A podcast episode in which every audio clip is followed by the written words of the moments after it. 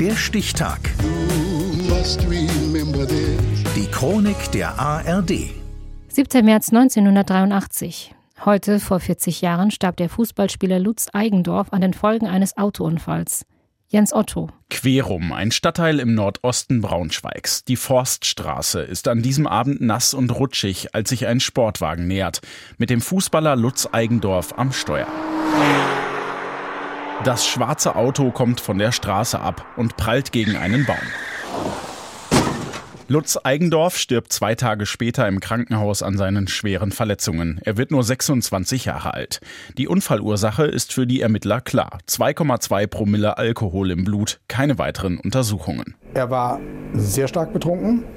Er ist zu schnell gefahren und das war die Todesursache. Das ist sozusagen das Ergebnis zunächst gewesen. Aber war es wirklich ein Unfall oder doch Mord, initiiert vom Ministerium für Staatssicherheit in der DDR? Eigendorf. Und Reflex und Tor. Als junger Spieler gilt Lutz Eigendorf als eins der größten Talente in der DDR. Er spielt für den BFC Dynamo in Ostberlin, den Lieblingsclub des Stasi-Chefs Erich Mielke.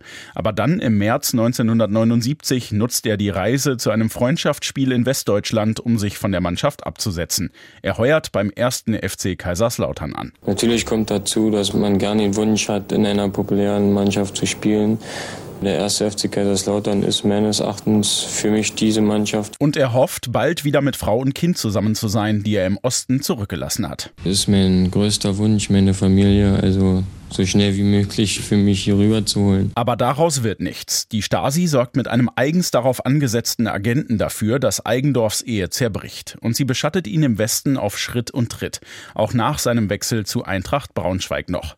Die DDR-Führung behandelt Eigendorf wie einen Staatsfeind. Und er verärgert das Regime weiter mit abwertenden Aussagen über den Fußball im Osten. Ich glaube, dass der Reiz, einmal in der Bundesliga zu spielen, wo doch an sich das Leistungsniveau wesentlich höher ist als wir in der DDR-Oberliga doch sehr groß war und ich einfach es nochmal wissen wollte. Zwei Wochen vor seinem Tod gibt Eigendorf direkt an der Berliner Mauer ein ARD-Interview und übt deutliche Kritik an der DDR. Denn wenn man im privaten Bereich nicht die Möglichkeit hat, sich individuell irgendwie zu vervollkommnen oder weiterzuentwickeln, dann kann man das auch nicht auf dem Fußballplatz tun. Ist das der Tropfen, der das Fass aus Sicht der Stasi zum Überlaufen bringt?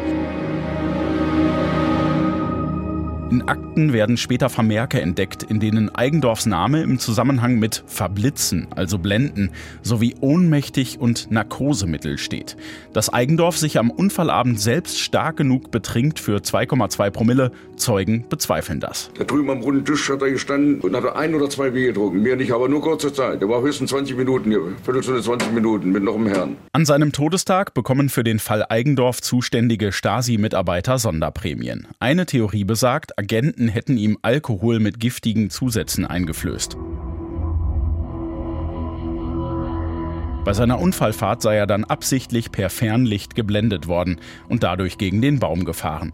Wie es wirklich war, darüber rätselt sein damaliger Teamkollege Ronny Worm Jahrzehnte später noch. An dem Tag war er wütend, weil er nicht gespielt hat. Ich glaube auch, dass er beim Abendessen dann auch sein ein, zwei Bierchen getrunken Aber was er dann gemacht hat, das weiß im Grunde genommen keiner so genau. Eindeutig beweisen lässt sich bis heute nicht, was tatsächlich zu Lutz Eigendorfs tödlichem Unfall geführt hat. Der Profifußballer und DDR-Flüchtling starb heute vor 40 40 Jahren. Der Stichtag. Die Chronik von ARD und Deutschlandfunk Kultur. Produziert von Radio Bremen.